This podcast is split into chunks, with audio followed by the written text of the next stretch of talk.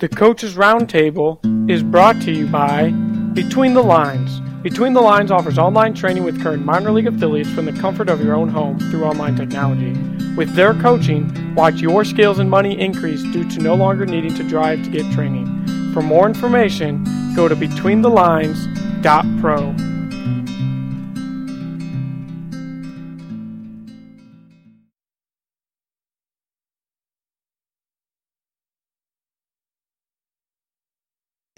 What's up, everybody, and welcome to another episode of the Coaches Roundtable podcast. I'm your host, Joel Credo, and today I got a coach up in the state of Indiana, Hoosier State. Um, he does coach some basketball. He's got some practice later today, but today we're talking baseball as he's a head baseball coach up there. And so, welcome, Coach Harden. Coach Harden, tell us a little bit about yourself and kind of how you got to where you are now.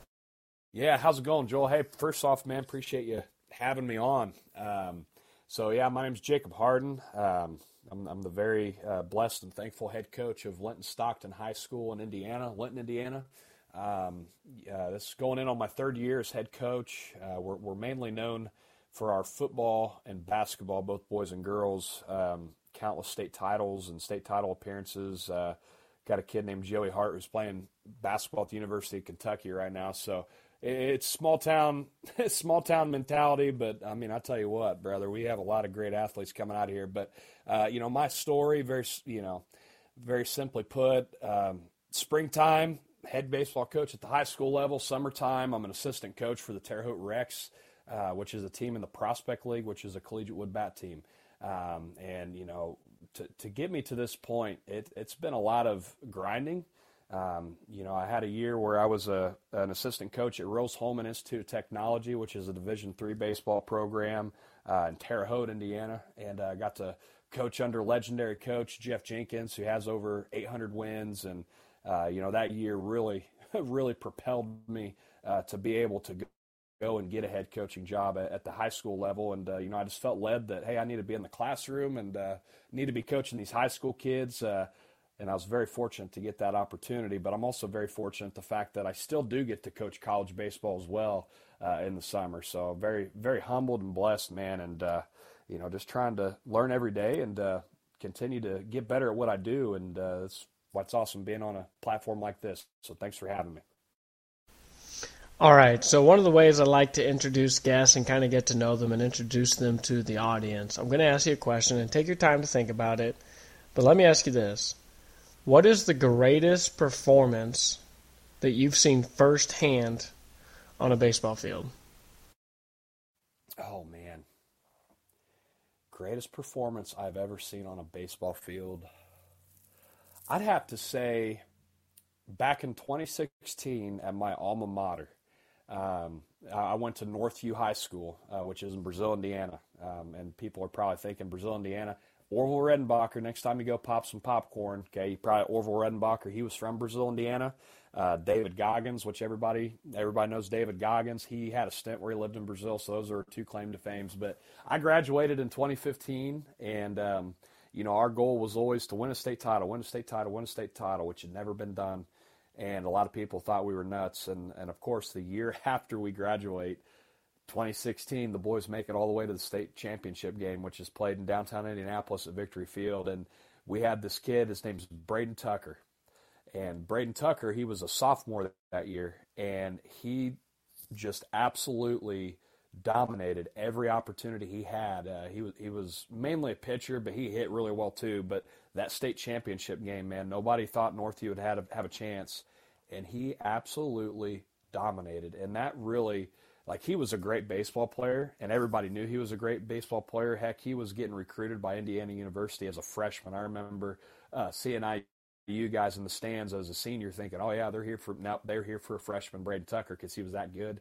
Uh, but that really cemented him as probably the best if not one of the best players in our area ever. Um, and just the way man like just dominated. And not just on the mound but just mentality. Like when he went up there or when he got in the box like there was no way he was getting out. Uh, you know, when he was hitting, there was no way the guy in the box was getting a hit. Just seeing that seep through him, and the guys really fed off of it. And that that's really kind of the thing that sticks out to me. I would have to say that's the best performance I've ever seen. Um, and they got a blue ring out of it, uh, which you know in Indiana, both teams get a ring, but blue and red is first and second. So, you know, that blue ring obviously is what they want, and they got it. And it was a lot largely in part because of his pitching performance. So. All right, it is the off season. Um, you know, I'm putting my notes together on things I want to work on this off season with my guys and moving forward into the the spring season. What are some of the things that you guys are going to focus on this off season to get better at? Absolutely, man. So it's funny you say that. We just had a I kind of call it a come to Jesus meeting yesterday with our baseball team. Um, you know, being from a small school, as I'm sure you know, you're in the same boat, uh, and we talked a little bit about you know multi-sport athletes, but you know, at a small school like Linton, which I just looked it up, we have 391 kids, so very you know very small school. Um, you know, we we have to play multiple sports in the fact of having enough guys on the team. So like we really really need that for a lot of in a lot of cases.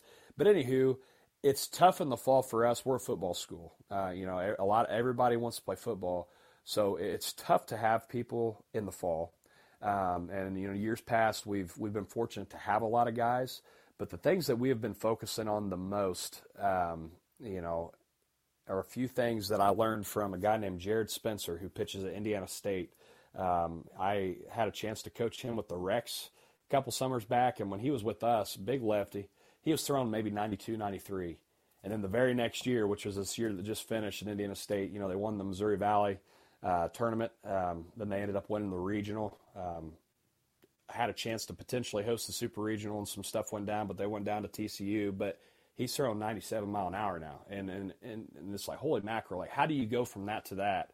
And I asked him, and he said it's very simple: the weight room, long toss, and armored heat. And I was like, okay, so weight room, check. Long toss, check. But this armored heat, well, armored heat's this, uh, you know, kind of arm recovery thing that a lot of a lot of Division ones I notice are doing it.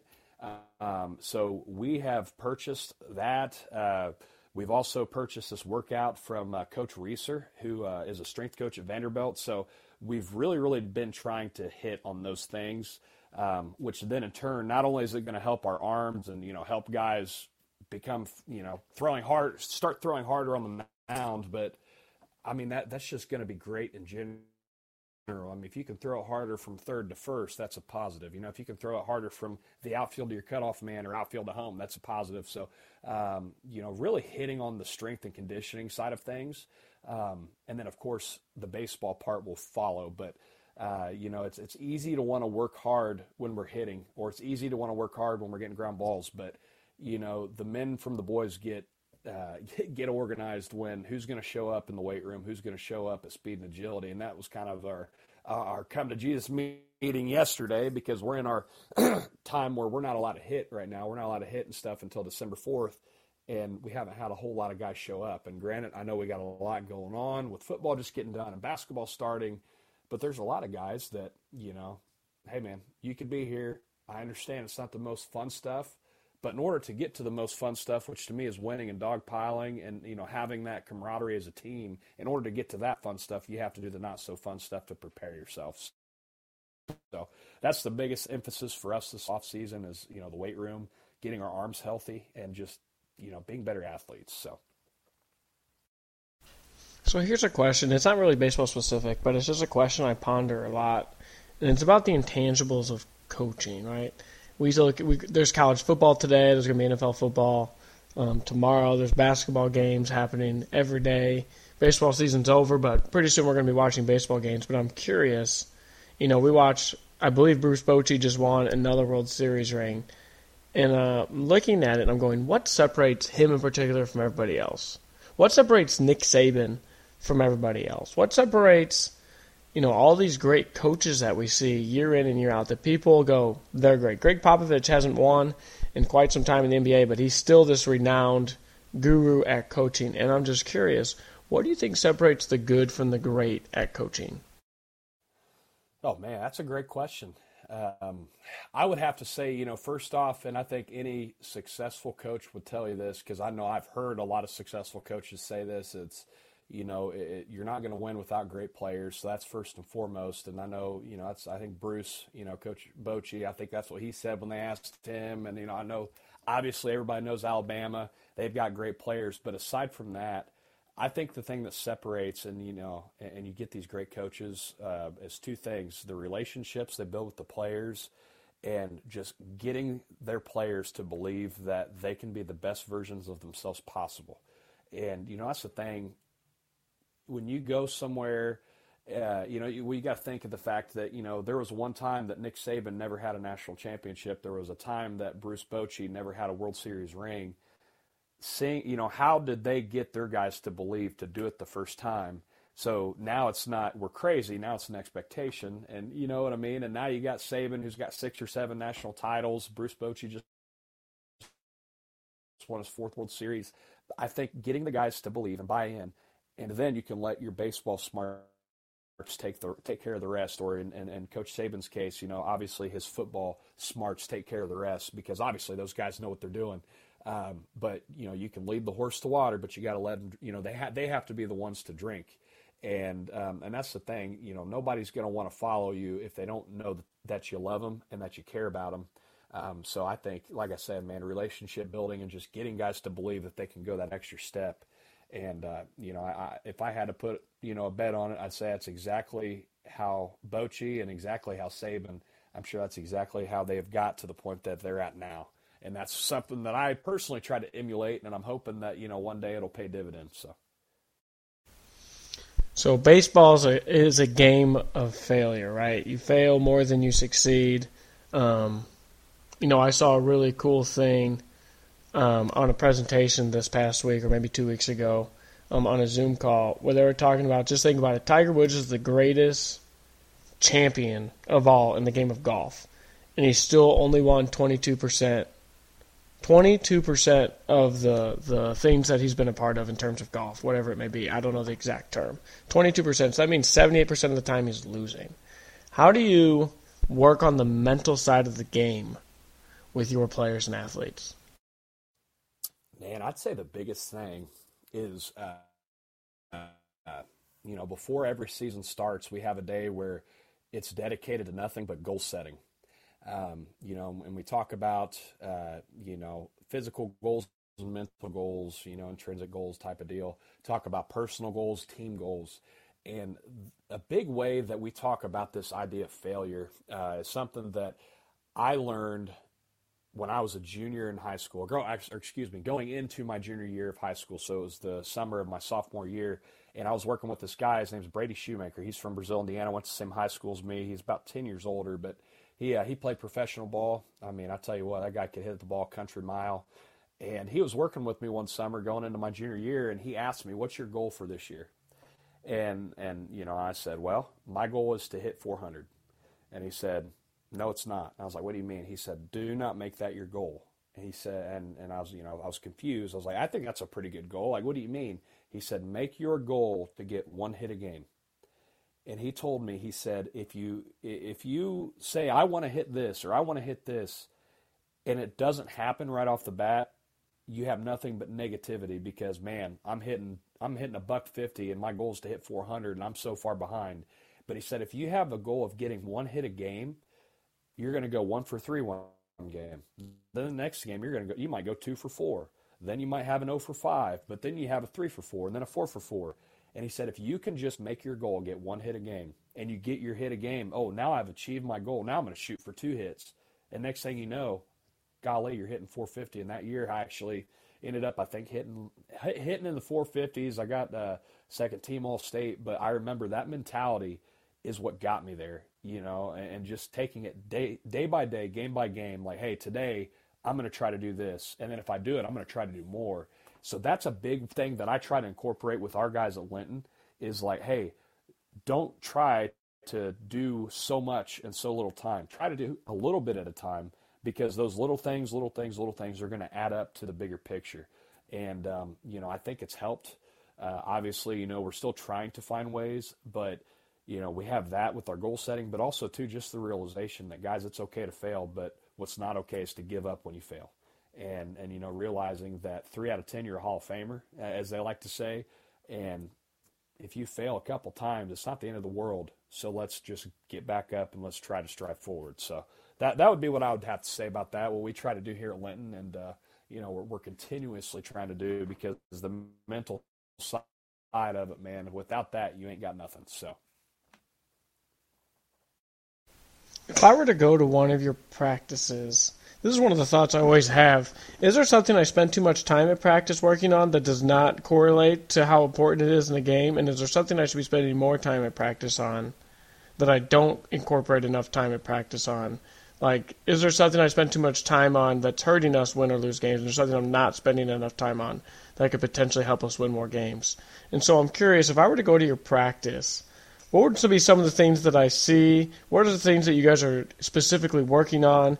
Do you think that you spend more time, uh, you know, going live? Do you spend more time doing progression work? Do you do more time doing situational defense stuff? Take us to one of your practices. What would I see? What would I hear? What would I be taking away from your practice? That's great. That's a great question. Um, I'd say the first thing, uh, you know, unless you know, there's obviously days, you know, say you just played three games in a row. Uh, you know, that practice after that will look a lot different. But I would say for the majority of our practices, everybody will be doing something at all times. Um, you know, and that's that's kind of the college baseball guy in me coming out. Uh, you know, something that how when I played college baseball, that's how it was. When when I uh, had a chance to coach college baseball at Rose, that's how it was. Um, but everybody has something to be doing. Uh, because I've been a part of practices as a player and as an assistant coach, um, you know, kind of looking onward where, you know, you got one guy hitting in the turtle shell and then you got everybody else just standing around. So you got one guy that is hopefully getting better and then you got everybody else that's doing nothing but taking up space. Um, so that's something, you know, at our practices from start to finish, I'm, I'm very uh, meticulous about my practice planning. Um, you know, I've got this template that, you know, I like to try to plan everything to the minute you know, hey, at 337, we're doing this. Or, you know, hey, at 452, we're doing this. Um, you know, and obviously sometimes you got to stem away from that, but to at least give you that guideline. Um, you know, usually how it starts with us, we always usually start with defense, um, you know, and everybody is doing something. And, um, you know, I think the more reps and the least amount of time that you can get, the better. And something that I've done to uh, try to help with that, I actually learned uh, by watching um, Arizona's old softball coach, uh, the guy with the awesome mustache who won like a million games and like nine national titles or whatever. But something they would do, and we call it our Arizona series, is it, instead of me just hitting fungo, fungo, fungo, I'll get about 10 feet away from them on a bucket and I'll roll them balls so that they can work on their footwork, get it, get rid of it. Next guy up, next guy up, next guy up, next guy up. When we're working on the fundamentals, and then obviously you got to tie in the hey, let's get some real game like reps, but you you're not going to get a good game like rep if you don't know how to do your footwork, if you don't know how to do this. Um, and the same thing goes for the outfield. You know, instead of just hitting fungos and, you know, one guy's getting a rep per 30 seconds because we got to wait for the ball to be caught and thrown in. Hey, let's do drop steps, we're throwing it. Drop steps, we're throwing it. Let's do this, let's do this. Let's divide guys into to smaller groups so that more guys are getting more reps. Um, so that that's kind of like the mentality of our practices is that, hey, if we're going to practice for two hours, we're practicing for two hours. It's not, oh hey, yeah, we got a good hour of practice, and the other half we were we were sitting around and, and shagging in the outfield, not taking it serious. Because uh, you would like to think, oh yeah, guys are going to get game like reps shagging and batting practice, and in reality, it's not always that case. So, um, so that's something with us. Uh, but then another thing too that you hit on, it's like you know what are things that we might do in practice every now and then that really doesn't translate the way we want to. And I would say like and this is something I've had to learn just recently, but like everything that we do should have a purpose. You know, like yeah, it's nice just to go in and hit, but what are like what situation are we in? Are we just going to go up in a game and just hit? No, more than likely there is going to be a situation uh, whether we're trying to move a runner over, whether hey we have to get a guy on base, we're down to our last out. Like we're not just going to be going up there free swinging. Um, you know, so that's something that you know I have learned to do is hey, everything we do, there is a situation we are working on, um, and and we are very very fortunate at Linton. Um, I call him the godfather of Linton baseball, but we have a guy. His name is Bart Burns, and he coached at Linton for twenty something years, and uh, he had to step down due to some health issues, but he's still a part of the Linton community as a teacher. But he fundraised back in the day for what we call the hit shack. So there's this building right next to our field where it's indoor, we can go hit, and it's like not very many high schools have that luxury. Um, and with that being said, we have that opportunity that, you know, hey, we might have guys out with a couple coaches. We're working defensively, while the other half, hey, we're in there and we're working on certain things offensively. But everything needs to have a purpose. You know, when you're hitting off the tee, don't just hit off the tee. Hit off the tee with a purpose. Maybe you're working on a, a certain drill, like we like to do, what we call the step back drill, which really emphasize we step back into our load and, you know, obviously we're not going to step back in a game, but it's really emphasizing that, hey, let's get really loaded up so that when we swing, we swing with power instead of just going up there and swinging. Because some people, they might be able to do right, but you go in there and you tell the guys, hey, just hit, and you go in there and you see a lot of just chaos because they have no direction. Um, so hopefully you got something out of that that you wanted. But those are some things. Um, and then you know, too, something I'll add is you know we try to keep the energy high. We try to keep the communication high. Um, and that's something that's still in the works because uh, they're not used to that. They're not used to being held to that expectation standard.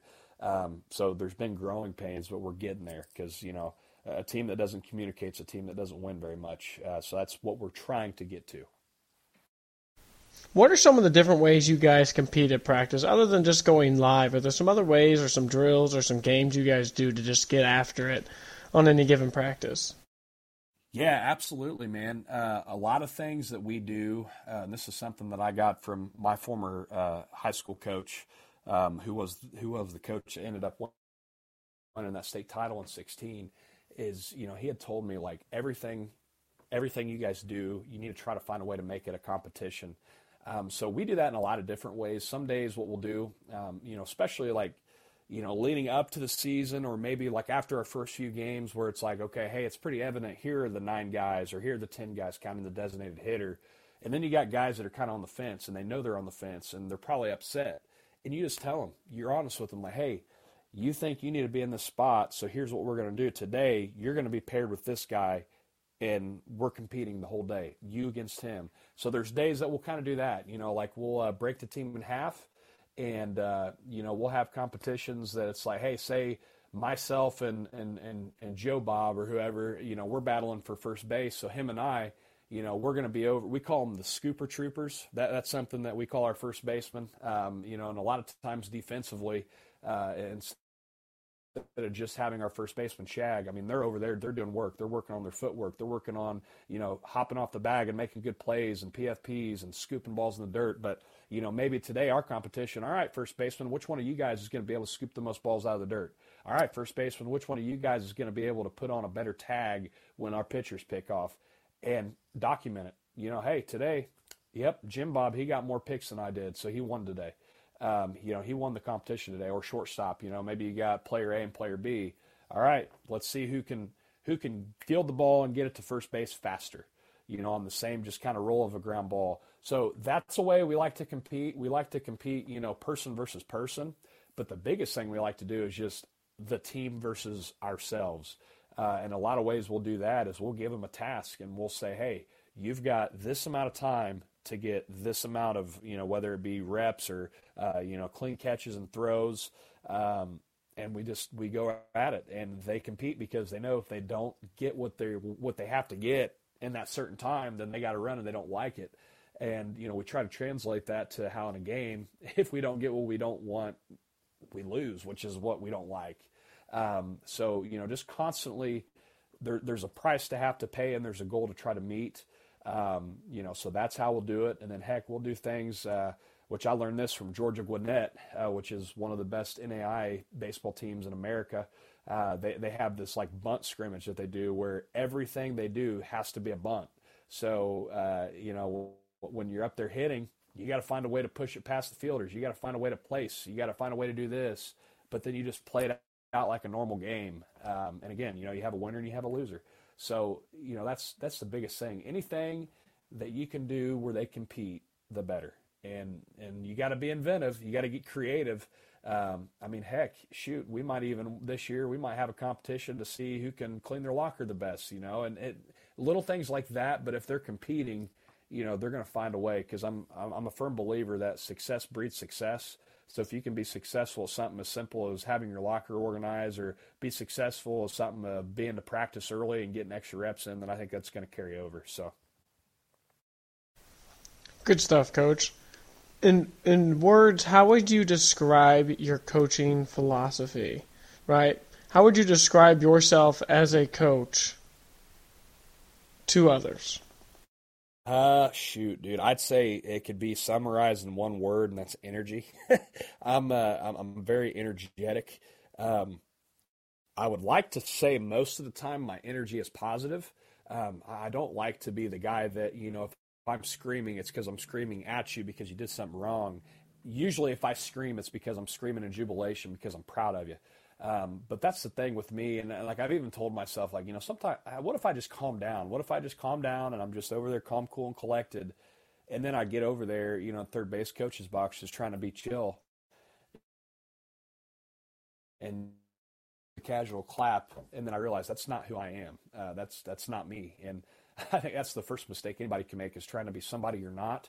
Um, so I, I, I, try to be a positive energy bringer, um, no matter the situation, no matter if we're up or if we're down. That's something that um, you know we have struggled with in the past, and I think this goes kind of just across the board. You know, it's it's really easy to be energetic and upbeat when things are going good, but how are you going to react when things are going bad. And I've been a part of teams where our coaches have just given up. And I have made a vow to myself that I will never give up on our guys. I don't care if it's a 20 run game. I'm still rooting for my guys. I'm still trying to bring that energy. And if I don't, I've failed them. Um, so that, that's kind of my biggest thing uh, energy and, um, you know, energy with a purpose too, not just like being crazy and chaotic. Like, you know, if they do something that we've been hitting on in practice and they do it well, I'm going to let them know that I'm so proud of them because they just did what we worked on. And I'm going to make a big deal about it because, uh, you know, it's that kind of positive behavior incentive. You know, when they hear themselves get praised for doing something right versus they hear themselves get demeaned for doing something wrong, I think you're going to get more buy in for the praise of doing something right. And also, too, if a guy's doing something wrong when they hear somebody getting praised for doing something right, then by God, they're going to try to figure out a way to do that same exact thing. Uh, it's just kind of a way that the you know the mind works. But um, but yeah, I'd say if you'd come to one of uh, one of our games, man, you'd probably see me over clapping and jumping around uh, at third base. And you know, some people probably think I've had one too many Red Bulls or Monsters, but it's just because I love my guys and you know I want them to know that I'm here to root them on. And you know, at that point, yeah, there's in in game stuff that you can do as a coach uh, you know, obviously, you know, there's a lot of things, you know, kind of the chess match of the game. But I mean, once you get to game time, man, the boys just have to trust the training that has got them there, and they got to play. Um, and you know, at that point, you're basically their cheerleader. Uh, you know, you're rooting them on. Uh, not saying that you're not coaching because you obviously are, but at that point, I mean, it's tough to for them to learn something brand new right then and there to do better.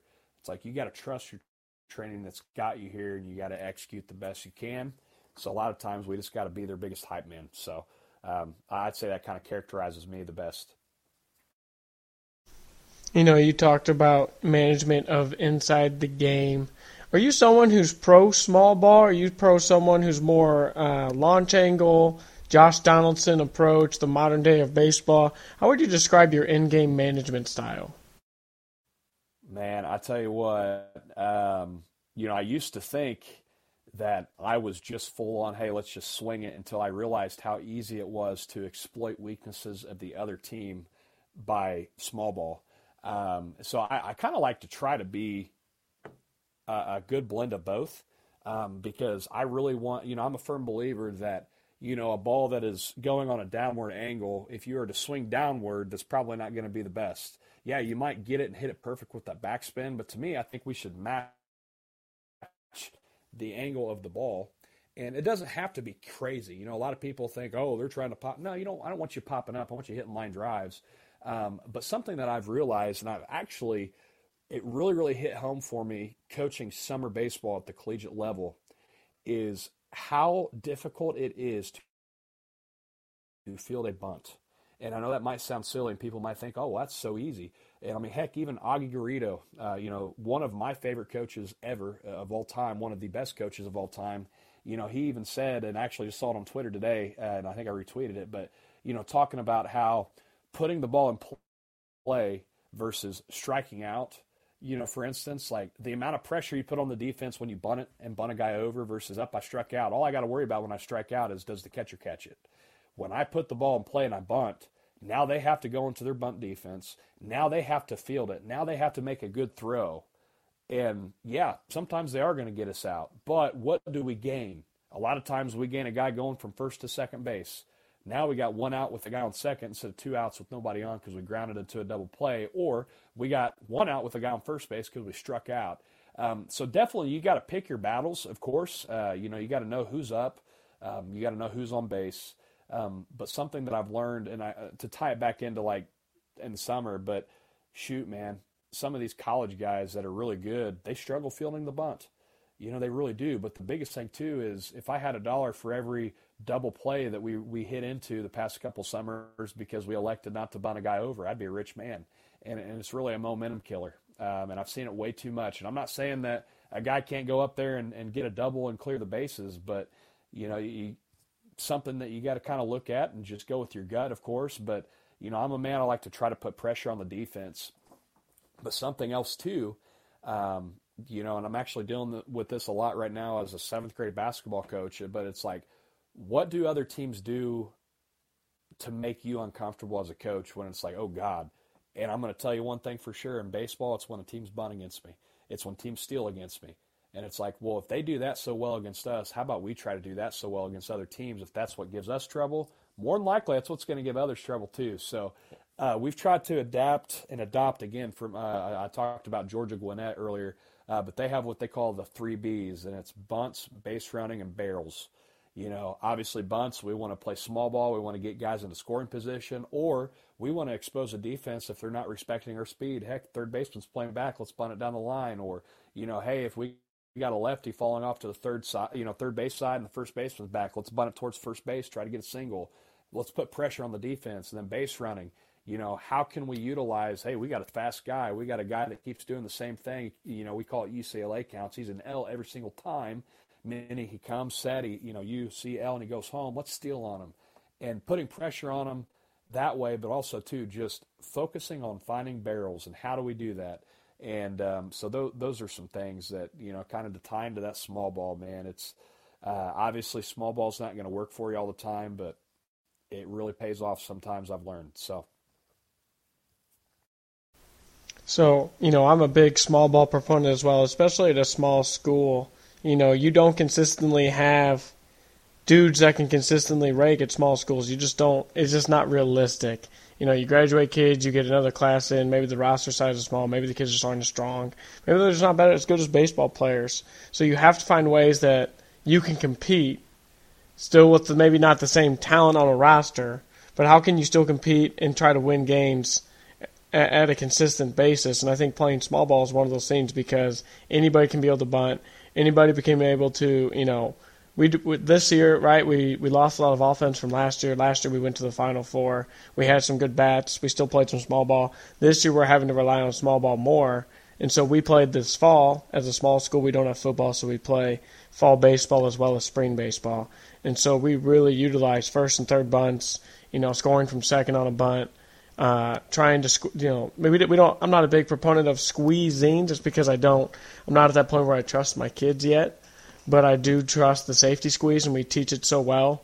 Um, and we show early on the safety squeeze, trying to get the third baseman to pull up, and then the further the third baseman goes up, the bigger our lead is, which is you know, kind of uh, a place we don't care that you know we're bunting because now we can just get off the base further, and since we're anticipating, it's pretty, pretty close to it as close as a squeeze as you can get without us going on the pitch.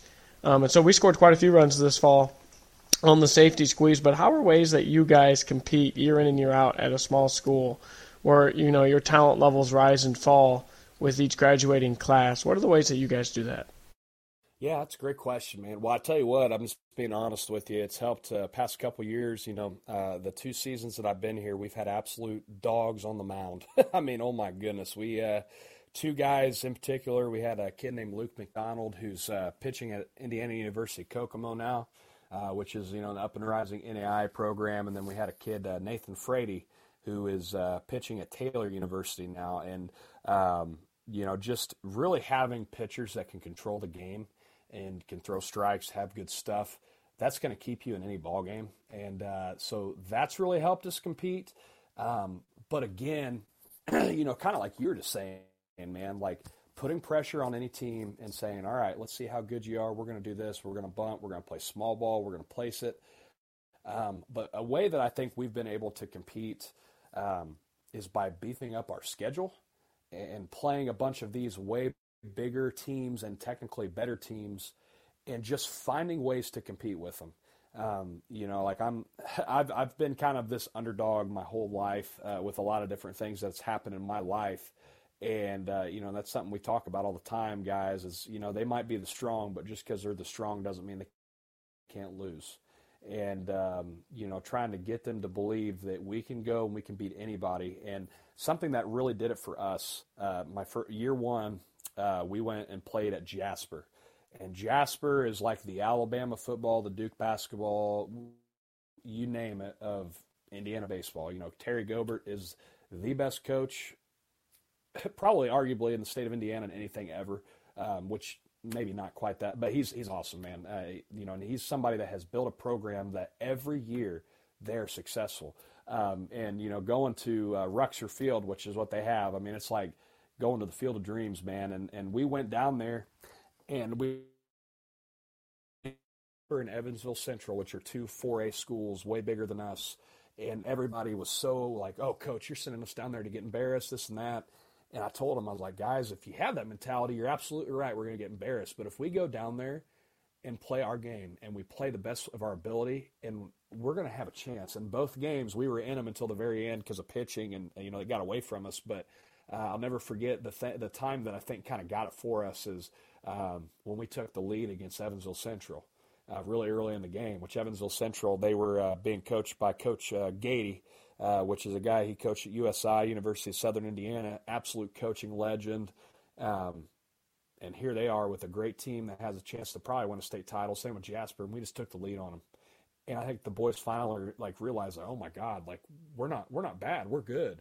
And uh, we went on that year in 2022 to win the first ever regional championship in, in baseball history at Linton. And, and in Indiana, we have the sectional is the first grouping of the playoffs, and then the regional is the Elite Eight or Sweet 16 Elite Eight, and then you know you went to semi-state, which was the Final Four, uh, which they just changed it. Now now regional is a one-game, semi-states two, but uh, we made it to the first ever Final Four. Um, so I, I think that's really the the best way that you know we end up being able to compete year in and year out. And it's been this way at Linton forever is because the schedule is tough. You play teams that are bigger and better than you but you get better by doing so.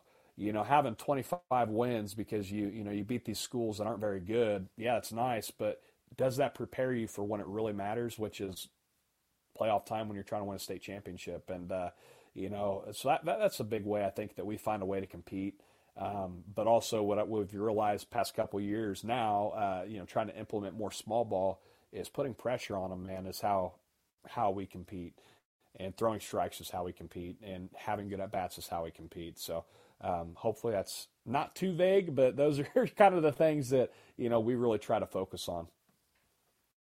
All right, I've only got a few more questions for you. My next question is you know you talked about coaching some summer baseball. How does coaching in the summer and what you do as a summer ball coach different from coaching in the spring? That's a great question, man. Uh, that's something I've noticed. Um, you know, I'm going in on my fourth season with the Rex.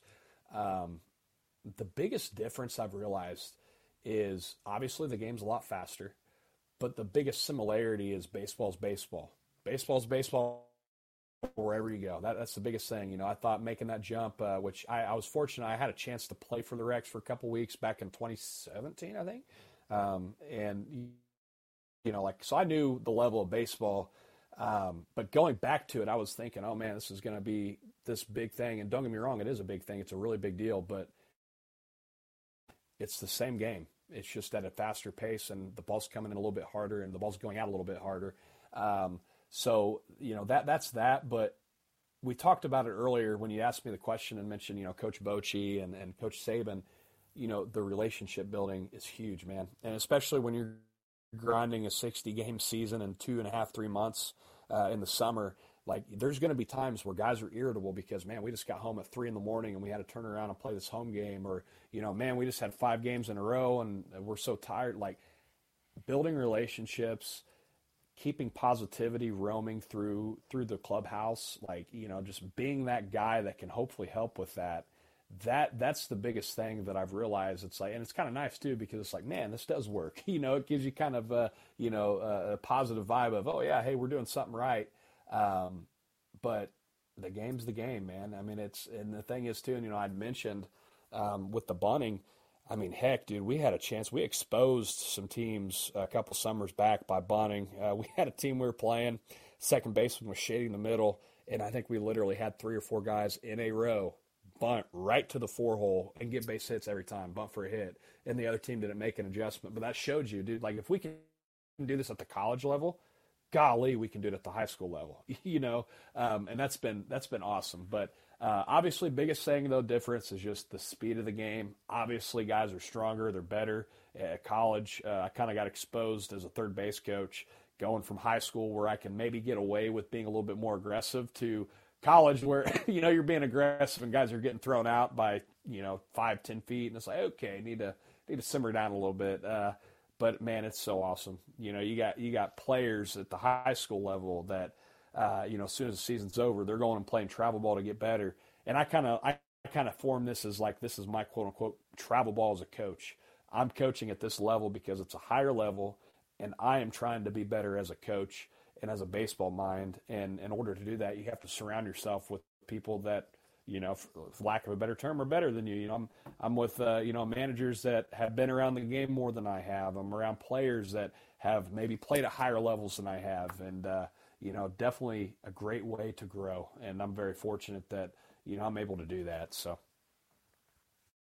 All right, and I'll wrap up the the podcast with this question right here, and it's usually how I end the podcast.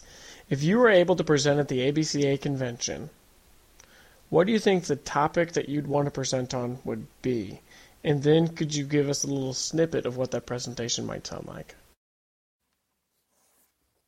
Oh man, that's that's a great question, dude. Um, I'd have to say, if I had to present on this or on anything, I would say probably and, I, we talked about this a little bit, and you know, I, maybe this would be it if I got the chance to present. But presenting on how to build a program in small town USA with limited resources, and you know how to build a program in a small town, um, you know, with, with with a small amount of funds, and um, and that's something that I don't know if I don't know if anybody's ever presented on something like that because usually when you watch these videos, it's about, well, here's our bunt defense or, oh, here's what we do in this drill. But I tell you, man, if I have learned anything, baseball coaching, coaching in general is so much more than the bats and the balls, man. It's so much more. And, uh, you know, if I were presenting, I, I would talk about how at the high school level, if, if your youth league doesn't know who you are as the head coach, you're doing something wrong. Um, you know, I, I and when I interviewed for this coaching position at Linton, I, I, swore to it. The first phone call I'd make if I got the job was to the youth director, and when I got the job, that's the first phone call I made. Getting on the same page, you know, and uh, something that I'm very, very fortunate that we got going is we got a really good relationship with our youth league, um, and our youth league is extremely strong, and that has a lot to do with the leaders that have been there doing that for a long time.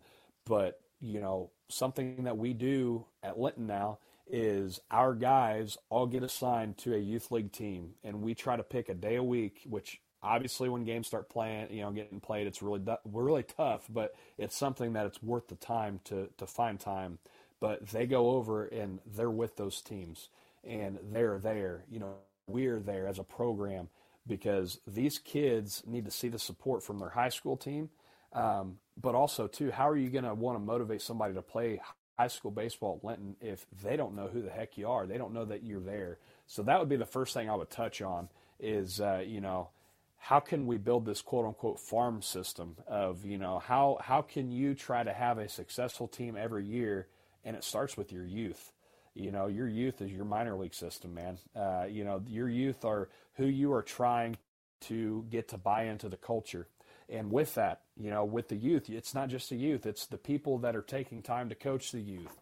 Let's have some coaching clinics. Let's talk with them. Let's let them know how important they are, not just for baseball, but just for their child's life, but get them on the same page. That way, like, hey, if this is how we like to run, uh, de- you know, bunt defense with the runner on first, then when you're 10, 12 years old, this is what I want you guys doing.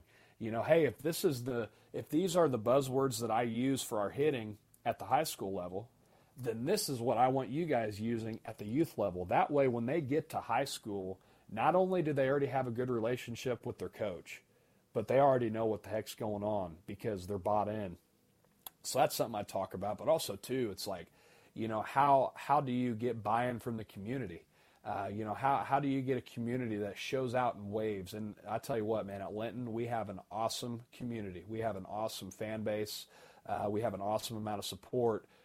But how do you go above and beyond? You go above and beyond by doing community service. You do you go above and beyond by doing small town business. You know, hey, let's not go XYZ restaurant tonight. Hey, let's go to the Grill, which is a restaurant in, in Indiana or in Linton, Indiana, and let's go support our local business owners because guess what? We do that, and in turn, they come and they root us on because they appreciate us helping them out.